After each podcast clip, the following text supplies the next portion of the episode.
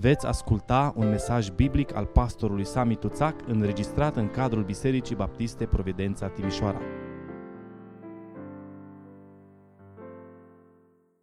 Când Duhul Sfânt lucrează, când Duhul Sfânt începe să, lup, să, să miște și să umple o comunitate de oameni, acolo întotdeauna este viață, acolo oamenii vin, acolo oamenii sunt transformați, acolo oamenii sunt schimbați, acolo Dumnezeu face minuni cu adevărat, face lucrări extraordinare.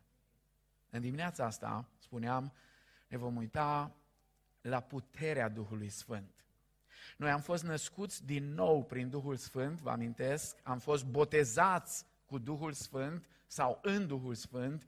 Uh, aici e un, un joc de termeni cu care teologii lucrează e corect să spunem și că am fost botezați cu Duhul Sfânt și în Duhul Sfânt. E mult mai important să fie experimentată asta decât să fim corecți într-un cuvânt sau două. Am mai spus-o asta și o mai spun până poate prindem. Însă continuăm cu Duhul Sfânt. Nu e suficient că odată am fost botezați de Duhul Sfânt și am fost așezați pur și simplu în trupul lui Hristos. Noi toți am fost botezați de un singur Duh ca să alcătuim un singur trup, fie iudei, fie greși, fie rob, fie slobos și toți am fost adăpați din același Duh, spune Apostolul Pavel bisericii din Corint, care avea probleme majore cu înțelegerea lucrării și mai ales a puterii Duhului Sfânt.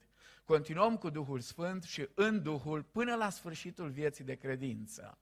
Continuăm să învățăm despre Duhul Sfânt și continuăm să învățăm de la Duhul Sfânt prin Scriptură. De fapt, Duhul Sfânt este Cel care ne învață prin Scriptură. Domnul Iisus le-a spus, când va veni Duhul adevărului, El va vă, învăța, vă va învăța toate lucrurile acestea. Ba mai mult, Apostolul Pavel spune că în momentele noastre când ajungem să nu mai știm cum să ne rugăm, sunt momente în care efectiv nu știm cum să ne rugăm. Duhul se roagă și mijlocește pentru noi cu suspine negrăite. Pe lângă multele binecuvântări și haruri pe care Duhul Sfânt le aduce în viața credinciosului, Duhul Sfânt este cel care furnizează și puterea necesară trăirii vieții creștine. Dragii mei, oricât am insista, oricât ne-am strădui, oricât de disciplinați am fi, nu vom reuși niciodată să trăim viața creștină fără puterea Duhului Sfânt. Pentru că viața creștină reală, adevărată, biblică, nu aceea închipuită uneori de unii sau de alții, viața creștină adevărată se trăiește numai și numai prin puterea Duhului Sfânt. Din păcate însă, atunci când este vorba de puterea Duhului Sfânt, sunt mulți care fac confuzii. Și există foarte multă confuzie în ceea ce privește puterea Duhului Sfânt. Și confuzia vine din necunoașterea Scripturii, din necunoașterea lui Hristos și până la urmă din necunoașterea Duhului Sfânt. Vă atrag atenția că în lumea spirituală nu lucrează numai Duhul Sfânt. În lumea spirituală lucrează și alte duhuri și sunt unii care au impresia că Duhul îi trimite într-o parte sau în alta, dar nu îi trimite Duhul. Pentru că Duhul niciodată nu demolează, Duhul niciodată nu distruge, Duhul niciodată nu amenință, Duhul întotdeauna zidește, ridică și caută să aducă pe oameni împreună. Duhul nu dezbină niciodată, Duhul întotdeauna aduce pe oameni la oaltă, întărește biserica și o pregătește pentru mărturia ei. Unii confundă puterea Duhului cu Duhul însuși. Sunt unii și sunt denominații întregi care cred că Duhul este doar o putere, doar o forță. Duhul nu este o persoană. Noi am învățat în, în seria aceasta de mesaje, ne-am concentrat foarte mult asupra acestui aspect. Duhul Sfânt este o persoană, este o persoană care simte ca și noi, care gândește, care uh, uh, uh, poate fi întristat, care se bucură, uh, care poate fi împiedicat să lucreze. Duhul Sfânt este o persoană și mai mult decât atât, Duhul Sfânt este o persoană divină. Duhul Sfânt dă puterea, dar nu e unul și același lucru cu puterea. Ascultați, vă rog, cum sună ceea ce spune Domnul Isus în faptele 1 cu 8. Ci voi veți primi o putere și nu spune care va fi Duhul Sfânt care va veni peste voi, ci spune veți primi o putere când Duhul, veți primi o putere când se va pogorâ Duhul Sfânt peste voi. Domnul Isus este cât se poate de clar că nu Duhul este puterea, ci în Duhul este putere, Duhul este o persoană, nu e ceva abstract. Duhul Sfânt este o persoană divină care generează puterea aceasta. Sunt alții care confundă puterea Duhului cu minunile. Adică dacă ai puterea Duhului, trebuie neapărat să faci minuni și semne. Abordarea aceasta nu este o abordare biblică. Da, ă, nici cealaltă în care ă, unii ă, consideră că nu există minuni. Nu, nu, nu cred în minuni. Nu pot să accepte. Și raționalismul ne-a stricat un pic mintea. Pentru că minunile, pur și simplu, nu sunt întotdeauna raționale. Este, se întâmplă ceva supranatural. Supranaturalul nu e același lucru cu naturalul. Și atunci, pentru că mintea noastră îngustă nu poate să priceapă unele lucruri, cel mai ușor este să eliminăm. Și ajungem din nou la cele două extreme. Unii care pur și simplu cred că nu ai nicio putere de la Duhul Sfânt dacă nu faci semne și minuni și alții care se sperie când aude așa ceva. Nici una, nici cealaltă nu sunt abordări biblice. Ne uităm în Scriptură și vom vedea că au fost unii oameni aleși de Dumnezeu care prin puterea Duhului Sfânt au făcut semne și minuni. În perioada Noului Testament, minunile au fost prezentate în lucrarea Domnului Isus. Și apoi le vedem la apostoli și excepțional la unii oameni asociați cu apostolii, pentru că minunile în perioada fondării bisericii au fost destinate să fie un semn de confirmare a apostoliei. Deschide Scriptura, vă rog, la faptele 2, eh, faptele 2 cu 43. Fiecare era plin de frică, de reverență, asta e ideea, nu că eh, tremurau, de, ci pur și simplu de reverență, de acea frică sănătoasă, frica de Domnul.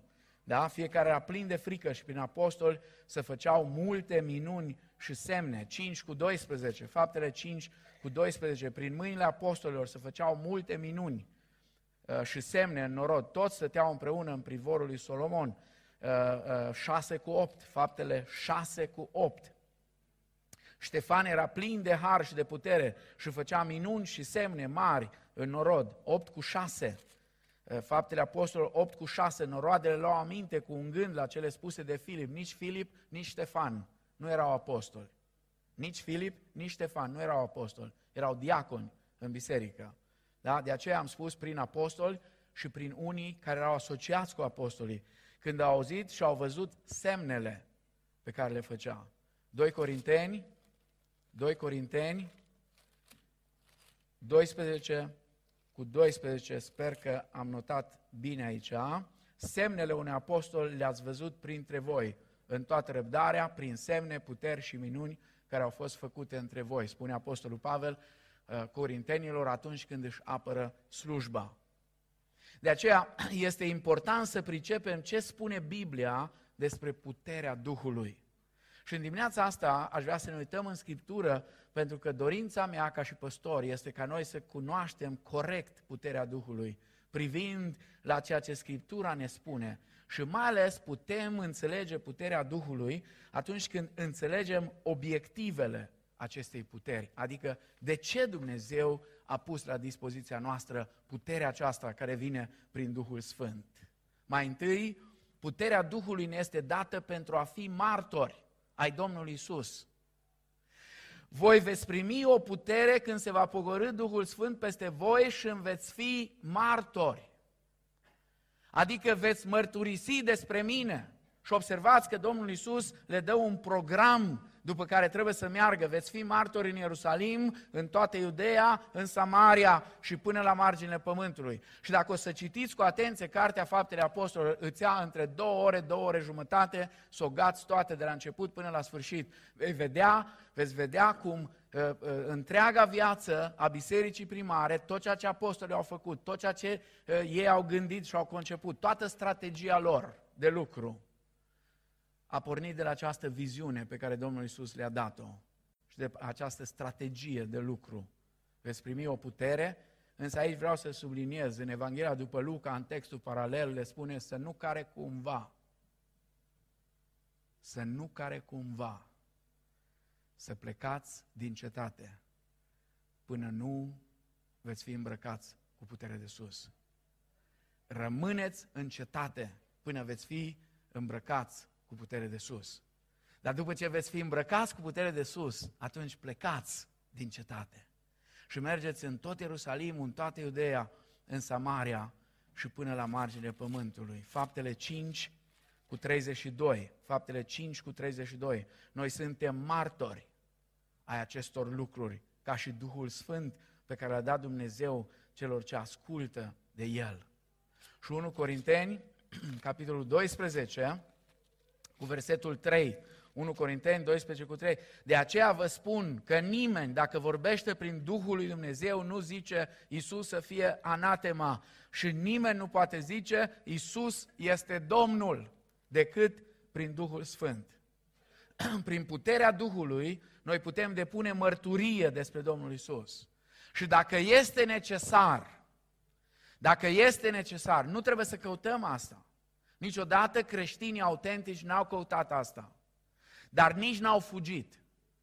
Pentru că, să știți, în etimologia cuvintelor, cuvântul martor și martir au aceeași rădăcină. Atunci când Domnul Isus a spus să veți fi martori, ei au înțeles exact despre ce e vorba. Au înțeles exact. Dacă va fi necesar, vom fi gata să fim martiri pentru Domnul Isus. Asemenea lui Ștefan, faptele apostolilor 7 cu 55.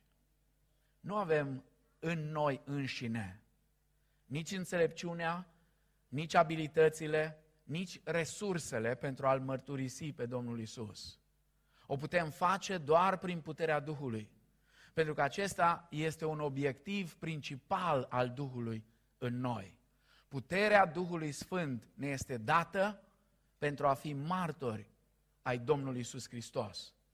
Prin urmare, nu există nicio mărturisire reală și autentică a lui Hristos fără puterea Duhului. Nimeni nu poate spune Isus este Domnul decât prin Duhul Sfânt. Nimeni nu poate spune asta, spune Apostolul Pavel. Nici în ce privește mărturisirea lui Hristos la momentul inițial al pocăinței, nici în ce privește mărturisirea lui prin predicarea Evangheliei. Nu putem face nici una, nici cealaltă fără puterea Duhului. În al doilea rând, puterea Duhului ne este dată pentru a ne maturiza în credință. Mai întâi pentru a fi martori și apoi pentru a ne maturiza în credință. Revin la o rugăciune dragă din Efeseni, capitolul 3, versetele 14 la 19, una dintre cele mai frumoase rugăciuni de pe paginile Sfintei Scripturii. Apostolul Pavel se roagă pentru frații și surorile din Efes. Iată de ce zic, îmi plec genunchii înaintea Tatălui Domnului nostru Isus Hristos, din care își trage numele orice familie în ceruri și pe pământ și îl rog ca potrivit cu bogăția slavei sale să vă facă să vă întăriți în putere, prin Duhul Lui, în omul din lăuntru, așa încât Hristos să locuiască în inimile voastre prin credință, pentru ca, având rădăcina și temelia pusă în dragoste, să puteți pricepe împreună cu toți sfinții care este lărgimea, lungimea, adâncimea și înălțimea și să cunoașteți dragostea lui Hristos care întrece orice cunoștință ca să ajungeți plini de toată plinătatea lui Dumnezeu. Amin. Textul acesta, spuneam, este o rugăciune. O rugăciune a păstorului Pavel, nu doar apostol, nu doar misionar, ci a unui păstor. Este rugăciunea din inima unui păstor care se roagă pentru copiii lui în credință, ca Duhul Sfânt să-i întărească în putere în omul din lăuntru, în așa măsură încât Hristos să locuiască în ei și să priceapă dragostea lui Hristos. E atâta lipsă de dragoste în lumea astăzi. Atâta lipsă de dragoste. Există un strigăt al oamenilor după dragoste. Dacă puțin am fi atenți, dacă un pic ne-am scoate dopurile din urechi, imediat ce ieșim pe ușa casei noastre, auzim strigătele inimilor oamenilor care strigă vreau să iubesc și să fiu iubit. Dar lipsa de dragoste este inclusiv în poporul lui Dumnezeu. Există lipsă de dragoste. Și uneori nu înțelegem de ce. Știți de ce? Pentru că nu poți, fără plinătatea puterii Duhului, să cunoști cu adevărat lungimea, lărgimea, adâncimea și înălțimea dragostei lui Dumnezeu. E atât de largă dragostea lui Dumnezeu, încât îi cuprinde pe toți oamenii. Știi ce e ciudat? Dumnezeu iubește și pe aia de care îți plac ție și pe aia care nu-i plac, nu-ți plac. E foarte ciudat. Poți să te super pe el, n-ai decât. Dumnezeu iubește pe toți. Dumnezeu în dragostea Lui îi primește și iubește pe toți. Inclusiv pe ăia de care faci, hu, că ți scârbă de ei. Da, și pe ăia iubește. Și pe ăia. E largă dragostea lui Dumnezeu. E lungă, că e din veșnicie până în veșnicie. Din veșnicia trecută până în veșnicia viitoare, cu o trecere așa pe la calvar. E dragostea lui Dumnezeu. E atât de înaltă că ajunge până la tronul lui Dumnezeu. E atât de adâncă, atât de adâncă, încât spunea Cori Ten Boom, dincolo de groapa cea mai adâncă în care tu poți să cazi vreodată, sunt mâinile străpunse ale lui Hristos care să te ridice de acolo. Dar n-ai cum să pricepe asta. Și bisericile sunt pline astăzi de oameni care nu au capacitatea să înțeleagă dragostea lui Dumnezeu la modul acesta plenar, ca să fiți plini de toată plinătatea lui Dumnezeu. Și asta pentru că nu înțelegem că nu putem singuri. Noi suntem oameni, suntem slabi, avem simpatii și antipatii. Dar dragostea agape despre care vorbește Scriptura nu este despre simpatii și despre antipatii. Nu este vorba despre dacă îmi place de tine sau nu îmi place. Este vorba despre faptul că sunt chemat să te iubesc așa cum ești. Și să iubesc și să iubesc pe frații mei, spunea Cure Simion în una din poeziile lui, așa cum sunt. Când frații mei au răni ce dor, să nu apăs pe rana lor. E destul. Dacă au răni ce dor, să nu mai apăs eu încă, că e suficient. Pentru ce trebuie să mai apăs? Pentru ce? Ce nevoie a avut Iov de trei mari teologi care au venit peste el și după șapte zile de înțelepciune, cele mai bune zile din viața lor de slujire, când au tăcut din gură, după șapte zile au venit să apese. Cu ce l-a ajutat asta pe Iov? Cu ce? Cu nimic. Dacă nu l-ar fi cunoscut cu adevărat pe Dumnezeu, dacă n-ar fi spus, cum a spus la sfârșit, știu că răscumpărătorul meu este viu și se va arăta la urmă pe pământ. Probabil ar fi spus, nu mai vreau să aud de Dumnezeu și nici de slujitorii Lui. Pentru că au venit acei trei mari predicatori să-i predice lui Iov. Unul mai rău decât celălalt și n-au ajutat la nimic. Puterea Duhului ne este dată să ne maturizăm în credință. Ca să pricepem dragostea lui Hristos. E complicată dragostea lui Hristos. Dragostea lui Hristos îi spune unui tâlhar, unui tâlhar, unui tâlhar care era dat la moarte pe cruce, astăzi vei fi cu mine în rai, astăzi, acum. Dragostea lui Hristos îi spune acelei femei care era în praful pământului și pietrele erau pe acolo, pe lângă. Femeie, unde sunt părâșii? Nu știu, nu sunt. Nimeni nu te-a osândit? Nimeni, Doamne. De aia săraca era terminată de frică, pentru că Iisus știți ce a zis? Cine este fără păcat, să ia primul piatra și să dea. Și Iisus cum era? Era fără păcat. Avea dreptul să dea cu piatra? Din plin. Din plin. Femeia știa. Dacă ăsta a rămas aici, înseamnă că e fără păcat. Ăsta poate da. Dar ce îi spune Domnul Iisus? Du-te și să nu mai păcătuiești. Nici eu nu te osândesc, pentru că nu de asta am venit. Căci Fiul omului a venit să caute și să mântuiască ce era pierdut. de a venit. Nu ca să dea cu pietre. Cu asta se ocupă alții. Fiul omului iar ca să pricepe asta, nu ai cum. Nu e omenește. Nu stă în puterea naturii căzute a vreunui om să poată iubi în felul ăsta, decât atunci când Duhul Sfânt ne umple de puterea Lui. Ca să ajungeți plini, spune, de toată plinătatea Lui Dumnezeu. Toată această rugăciune a lui Pavel vizează maturizarea credincioșilor în cunoașterea și încrederea lor în Dumnezeu. Haideți să o spunem pe dreaptă, oamenii maturi în credință iubesc.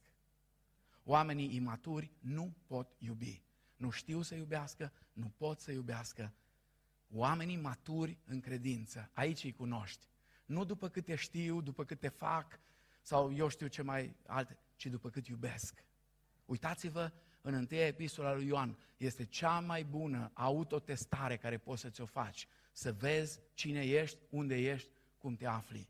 Crezi bine, iubești bine, slujești bine, ești cu toată inima pentru Hristos și comunitatea lui Hristos. Asta înseamnă maturizare.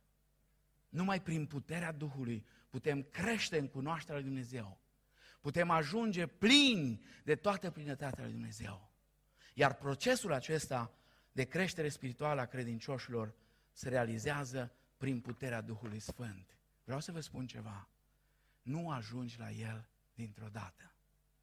Mi-au luat ani de zile ca să înțeleg asta. Tentația atunci când ești tânăr este să arăți câte știi. Când ești bătrân, nu mai așa. Când îmbătrânești, ieri îmi spunea Rareș prin curte, tu ești un tânăr bătrân, sau nu știu cum mi-a zis, că erau copii acolo.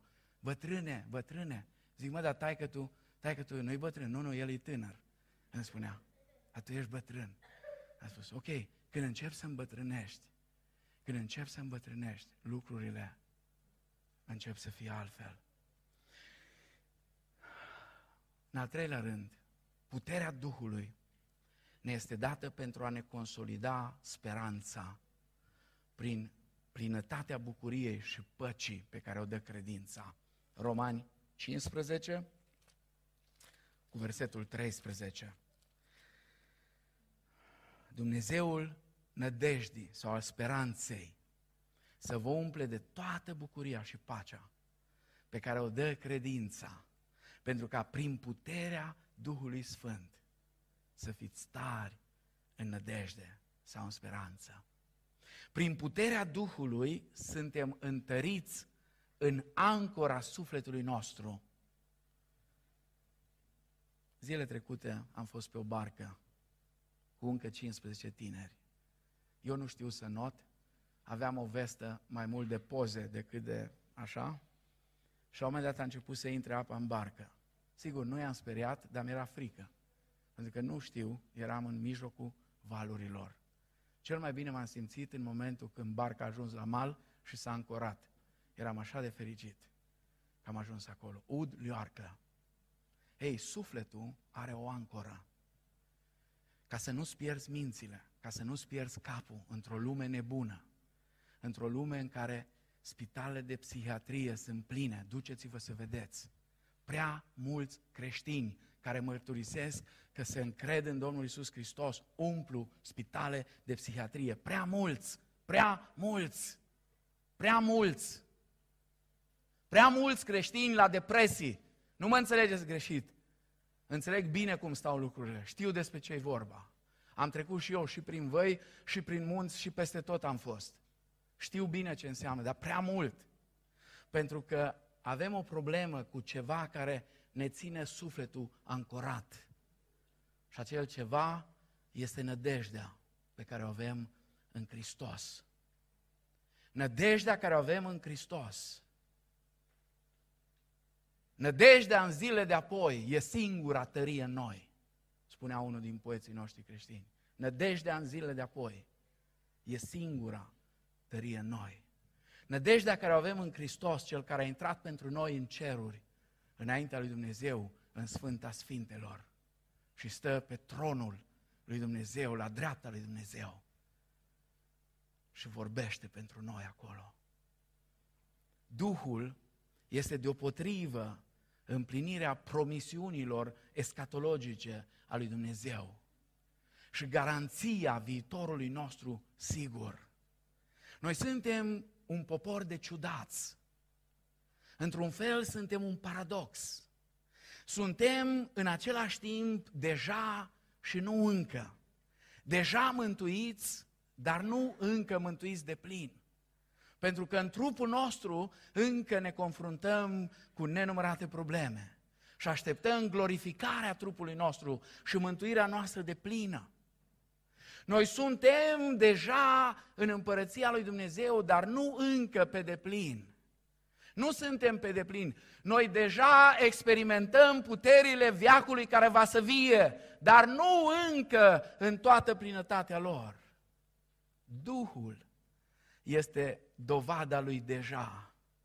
Pentru că El este Cel care a pus pecetea și a spus, sunt ai mei, El e dovada. Duhul în noi nu este altă dovadă mai bună. Duhul care este în noi este dovada că suntem al lui Dumnezeu. Dar este și garanția pentru nu încă. Pentru că acela care a început în voi această bună lucrare o va desăvârși până în ziua lui Iisus Hristos. El e și dovada și garanția a ceea ce s-a întâmplat și continuă să se întâmple cu noi. Spre marea noastră încântare, nu suntem lăsați singuri în căutarea unor modalități de ne descurca în viața pe care o trăim, în această radicală situare între vremi. Noi suntem între vremi. Suntem între viacul acesta și viacul care va să vie.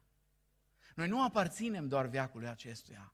Noi suntem un popor cu o dublă identitate. Avem cetățenia noastră de aici și avem cetățenia din ceruri. Și trăim în această tensiune permanentă între deja ceea ce s-a întâmplat deja cu noi și între ceea ce încă nu s-a întâmplat. În același timp, Duhul nu este prezent în mijlocul nostru doar pentru a ne demonstra din când în când puterea Lui, ca să ne aducem aminte, ci este aici ca să ne aducem aminte că la urma urmelor noi aparținem viitorului. El este Cel ce ne însoțește în permanență ca să ne îndrume, să ne împuternicească. Nu este niciun alt aspect în care această împuternicire să fie mai importantă decât în viața noastră de rugăciune. Și aici fac o aplicație foarte aplicată. o aplicație cât se poate de clară și practică. Marți seara începem o nouă serie la timpul nostru de rugăciune. Vrem să învățăm mai mult despre Duhul Sfânt și rugăciunea, Duhul Sfânt și închinarea, Duhul Sfânt și viața noastră. Știți ce îmi doresc ca păstor? Iubesc adunările acestea formale, cu ele am crescut. Dar vreau ca serile de marți să se transforme în acele adunări pe care le visa și Dumitru Cornilescu când traducea Biblia și părintele Popescu care predica la Biserica Cuibu cu Barză în București. Că dacă unul are o cântare, unul are un îndemn, unul are o vorbire, fie și în altă limbă, zice acolo în Corinteni, sigur dacă are traducător, dacă nu vorbește acasă, asta e altă poveste, dar fiecare, dacă Duhul îi dă ceva, să vină și să împărtășească. Adunările noastre sunt pline de formalism, pentru că avem doar adunări formale. Când avem și punem în echilibru adunările formale cu cele informale, am început să gustăm din ceea ce făcea biserica primară la început. De aceea eu încurajez întotdeauna copiii, tinerii, adulții, mergeți în tabere. Tabăra creștină este cel mai apropiat uh, eveniment, loc, uh, uh, cea mai apropiată experiență de experiența bisericii primare. Da? Uh, și vă încurajez pe cei care nu v-ați înscris pentru ieșirea de la Surduc să o faceți câtă vreme încă se mai poate. O să mai auziți astăzi, probabil, despre asta. Câteva concluzii trebuie să ne ducem înspre încheiere. Toate acestea ne arată că puterea Duhului nu este pentru ce ne dorim noi, ci pentru ce a hotărât Dumnezeu. Puterea Duhului ne este dată să-L mărturisim pe Domnul Isus, puterea Duhului ne este dată să ne maturizăm în credință, puterea Duhului ne este dată să ne consolidăm speranța eternității. Nădejdea veșniciei noastre se consolidează prin puterea Duhului Sfânt. Puterea Duhului este indispensabilă. Nu avem voie și nu putem să ne lipsim de ea. Dacă dorim să trăim cu adevărat pentru Hristos, și pentru gloria lui Dumnezeu. În această lumină să ne rugăm mereu și mereu pentru puterea Duhului și să recunoaștem continuu dependența noastră de Duhul și de puterea Lui. Până la urmă, viața creștină este o viață a Duhului, experimentată dinamic și orientată escatologic, dar de plin, absolut de plin, integrată în viața bisericii. Acum, aș vrea să încheiem într-o manieră foarte practică, pentru că, sigur, lucrurile acestea, la nivel teoretic, sună foarte bine.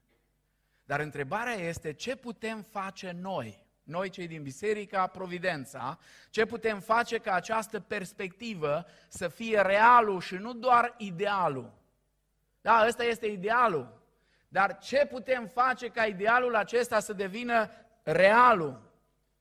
Atât la nivel individual, dar mai ales la nivelul comunității noastre de credință. Trei chestiuni practice foarte importante la care aș vrea să medităm în săptămânile care urmează. Mai întâi, avem nevoie să înțelegem că avem nevoie de Duhul să umple de viață teologia și liturgia noastră. Când mă ref- Amin. Amin. Când mă refer la teologie, mă refer la tot ce învățăm. Când mă refer la liturgie, mă refer la viața noastră de închinare. Nu de demolare avem nevoie. Sunt unii care au impresia că i-a chemat Dumnezeu să aducă nu știu ce vremuri de trezire și primul lucru care fac, demolează tot. Nu de demolare avem nevoie, ci de restaurare, de un fel de, de, de, de resetare, de reîmprospătare, de, de reîntoarcere efectiv cu fața către Dumnezeu. Vreau să dau un exemplu legat de cântarea de laudă. De exemplu, Duhul nu doar inspiră o nouă colecție de cântări la fiecare noire a bisericii. Întotdeauna când biserica a trecut prin perioade de noire, a venit și cu muzică nouă, cu cântări noi. Dar nu-i numai asta. Duhul aduce la viață cu o nouă vigoare și cele mai bune cântări din trecut și le face să sune de parcă nu le-ai mai auzit niciodată până atunci. E ceva de genul cum uh, în, în Ezechiel, capitolul 37, uh, Domnul duce pe Ezechiel într-o vale plină de oase uscate și spune, era plină peste tot, era plin și era uscate de tot. Și Dumnezeu îl întreabă pe Ezechiel, pot oare aceste oase uscate să învie? Și Ezechiel spune, Doamne, Tu știi. Și apoi știți continuarea, Fiul omului prorocește peste aceste oase uscate și spune-le, oase uscate, ridicați-vă la viață. Și spune, s-au ridicat și le-a crescut carnea, dar n-aveau în ele, lipsea ceva. Și apoi spune, Fiul omului prorocește și spune, Duhul al lui Dumnezeu, vino din cele patru vânturi și suflă. Și a început să sufle peste ei și au devenit din oase uscate o oaste mare la număr, stăteau toți în picioare și erau gata de luptă. Și Dumnezeu îi spune, fiul omului, asta e casa lui Israel. Și eu îndrăznesc să spun astăzi, așa arată Biserica lui Hristos ca și oastea aceea mare, când Duhul Sfânt umple pe fiecare credincios și întreaga adunare. Arată biserica ca o armată, ca o oaste mare. Altfel, arată ca un cimitir plin cu oase. Nu există decât aceste două variante. O biserică poate să arate tot mai mult ca un cimitir sau poate să arate tot mai mult ca o oaste mare. Niciodată noi nu vom fi unificați în chip miraculos în planul structurilor noastre vizibile, în modul cum gândim că ar trebui să funcționeze adunările noastre, nici al teologiilor noastre, mereu și mereu o să avem opinii teologice, nici al liturgiilor, mereu și mereu o să ne certăm că cântările trebuie așa cântate sau așa și alea și nu alea alte. Asta tot timpul o să facem. Tot timpul. Pentru că suntem oameni. Cu toate acestea, atunci când factorul uman nu stă în cale, Duhul dă poporului Dumnezeu sentimentul acela măreț, că suntem una, dincolo de granițele care ne despart, dincolo de personalitățile noastre, dincolo de, de, de, de gândirea pe care o avem uh, fiecare dintre noi și chiar dincolo de granițele confesionale ale unora sau altora. Când factorul uman nu stă în cale, Duhul Sfânt lucrează. De aceea atrag atenția că nu e o joacă când Pavel spune nu stingeți Duhul, nu disprețuiți prorociile, discerneți toate lucrurile, aruncați ce este rău, dar păstrați ceea ce este bun, spune Apostolul Pavel. Amin? Fie ca Duhul Dumnezeului celui viu să fie turnat peste noi din nou și din nou, pentru ca viața noastră în lumea de acum să fie o viață plină de putere până când Hristos va veni din nou. Amin. Al doilea lucru, avem nevoie de Duhul pentru a face biserica mai trinitariană, nu numai în teologia ei, ci și în spiritualitatea ei. Aceasta va însemna că îl vom glorifica pe Dumnezeu și va însemna focalizare nu asupra Duhului. Aici este una din marile probleme ale mișcărilor de trezire. Nu focalizarea asupra Duhului, ci asupra Fiului, cel crucificat și înviat, Mântuitorul și Domnul nostru al tuturor.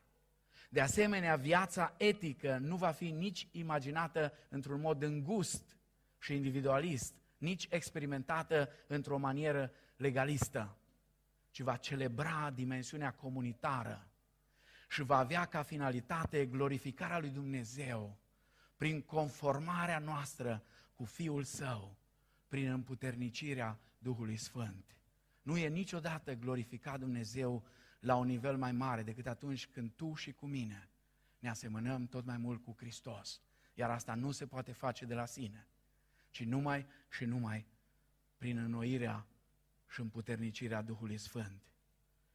Însă, vă rog să rețineți, redobândirea vieții dinamice a Duhului va atrage după sine și înnoirea darurilor în vederea edificării poporului Dumnezeu pentru viața lor la oaltă și în lume. Ca păstor mă rog ca Dumnezeu să vă descopere tuturor darurile care Dumnezeu vi le-a dat. Nu este niciun creștin care să nu aibă cel puțin un dar. Dacă spui că tu n-ai niciun dar, eu îți spun direct și deschis, poți să te superi pe mine cât vrei. Nu ai niciun dar, nu ești creștin. Nu există așa ceva. Nu există în trupul lui Hristos creștini fără daruri. Unii aveți chiar mai mult de unul, aveți două, aveți trei, le țineți la pachet, le puneți la uscat, nu știu ce faceți cu ele. Nu fi nepăsător de darul care este în tine, spunea Pavel lui Timotei. Și uh, această uh, provocare pe care Pavel o aruncă lui Timotei este și provocarea noastră. Însă atunci, de asemenea, e o provocare pentru biserică și mai ales pentru conducerea ei. Când darurile Duhului, am fost întrebat, nu odată, nu ți-e frică când oamenii încep fiecare cu darurile care Dumnezeu le-a dat? Nu, nu mi-e frică. Nu mi-e frică de Duhul Sfânt. Nu mi-e frică. Mi-e frică de mintea îngustă a oamenilor, dar nu de Duhul Sfânt. Duhul Sfânt știe să țină lucrurile sub control. Când ceva vine de la Duhul, chiar dacă nu pricep tot, Duhul întotdeauna duce lucrurile înspre unitate, înspre vestirea lui Hristos, înspre glorificarea lui Dumnezeu, pentru că asta este lucrarea pe care Duhul o are de făcut în Sfânta Treime și asta o face și în mijlocul bisericii.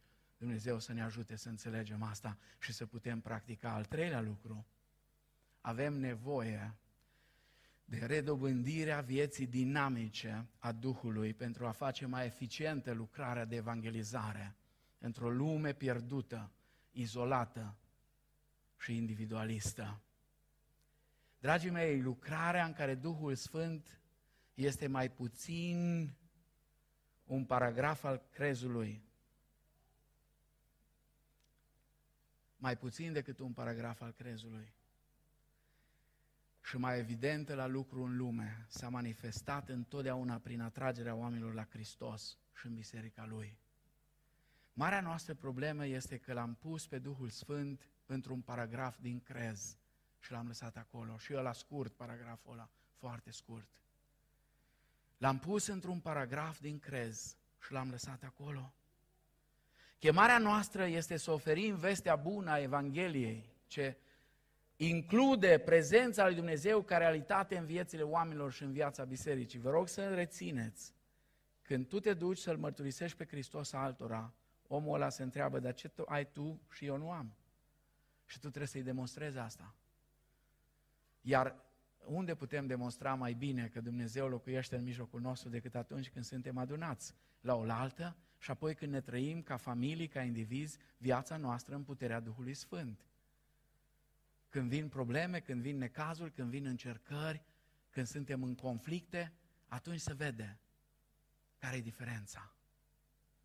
Dacă suntem la fel ca și cei din lume, arțăgoși, vrem tot timpul să avem dreptate, tot timpul știm tot și ea nu știu nimic, ce oferim? Nu oferim nimic. Absolut nimic. Nu avem ce să oferim. Nu avem. Pentru că vine totul din firea noastră, din dorința noastră de a fi cineva, din acea păcăleală care ne-a băgat-o diavolul în cap încă din grădina Edenului, veți fi ca Dumnezeu. Vom fi ca Dumnezeu numai în măsura în care Duhul Sfânt va umple viețile noastre și ne va face asemenea lui Hristos. Atunci vom fi ca Dumnezeu. Până atunci sunt doar vorbe. Și o aplicație finală, și cu asta închei. Perspectiva aceasta trebuie să fie perspectiva noastră, a tuturor creștinilor, dar în dimineața asta mă refer în mod special la Biserica Providența. Aceasta trebuie să fie perspectiva noastră. Dacă vrem să avem vreun cuvânt de spus în societatea aceasta post-creștină și postmodernă în care noi trăim. Dacă vrem ca societatea să ne bage în seamă, dacă vrem să rămână uimiți, cum era în ziua când Duhul Sfânt a coborât peste ei, toți erau uimiți. Dacă vrem să nu fim ignorați, dacă vrem să nu se întâmple să nu știe nimeni că suntem pe aici, atunci aceasta trebuie să fie perspectiva. Dar asta înseamnă să renunțăm la superficioasa recunoaștere de pe buze a Duhului. Noi recunoaștem, noi credem în Duhul, dar uneori numai de pe buze. Și asta e superficial. Să recunoaștem rolul crucial al Duhului în Evanghelie. Eu pot să spun cuiva Evanghelia, dar eu nu pot să-l conving. Eu pot să predic cuvântul lui Dumnezeu, dar nu pot să te conving pe tine. Numai Duhul Sfânt te poate convinge. Iar noi trebuie să recunoaștem rolul acesta. Să nu căutăm să manipulăm. E atât de multă manipulare. După masă ne apropiem de cina Domnului. Așa un moment bun pentru toți manipulatorii să manipuleze, să apese pedala vinovăției. Și asta se poate face atunci când oamenii nu știu cine sunt. Noi venim ca și oameni iertați, copii al lui Dumnezeu, păcătoși, nu suntem perfecți. Hristos n-a venit să moară pentru cei neprihăniți, ci pentru cei păcătoși. Venim să ne bucurăm împreună de ceea ce Hristos a făcut pentru noi. Nu e moment să ne manipulăm unii pe alții, nici să ne judecăm, ci dacă e de judecat ceva, trebuie să ne judecăm fiecare în dreptul nostru, unul pe celălalt. Să ne asumăm riscul eliberării Duhului din condiția de a fi închis în perimetrul crezului. Eu cred că marea problemă a multor biserici evanghelice de astăzi, mai ales din ramura așa numită necarismatică, are de-a face cu asta. L-am închis pe Duhul Sfânt doar în perimetrul crezurilor noastre și nu cumva să iasă de acolo să facă ce vrea, pentru că ne strică aranjamentele noastre. Să ne asumăm riscul de a aduce înapoi pe Duhul Sfânt în viața și experiența fiecărui credincios și a comunității noastre de credință. Mă rog Domnului ca Dumnezeu să aducă ziua aceea la Providența, când nu doar să vorbim despre Duhul Sfânt, nici să ne chinuim să vorbim corect despre Duhul Sfânt, ci să-L experimentăm din toată inima și cu toată mintea, atât la nivel individual, cât și la nivelul comunității noastre de credință, întruchipându-L pe Hristos, atât în viețile noastre, cât și în comunitatea noastră, în așa fel încât Dumnezeu să fie glorificat. Amin.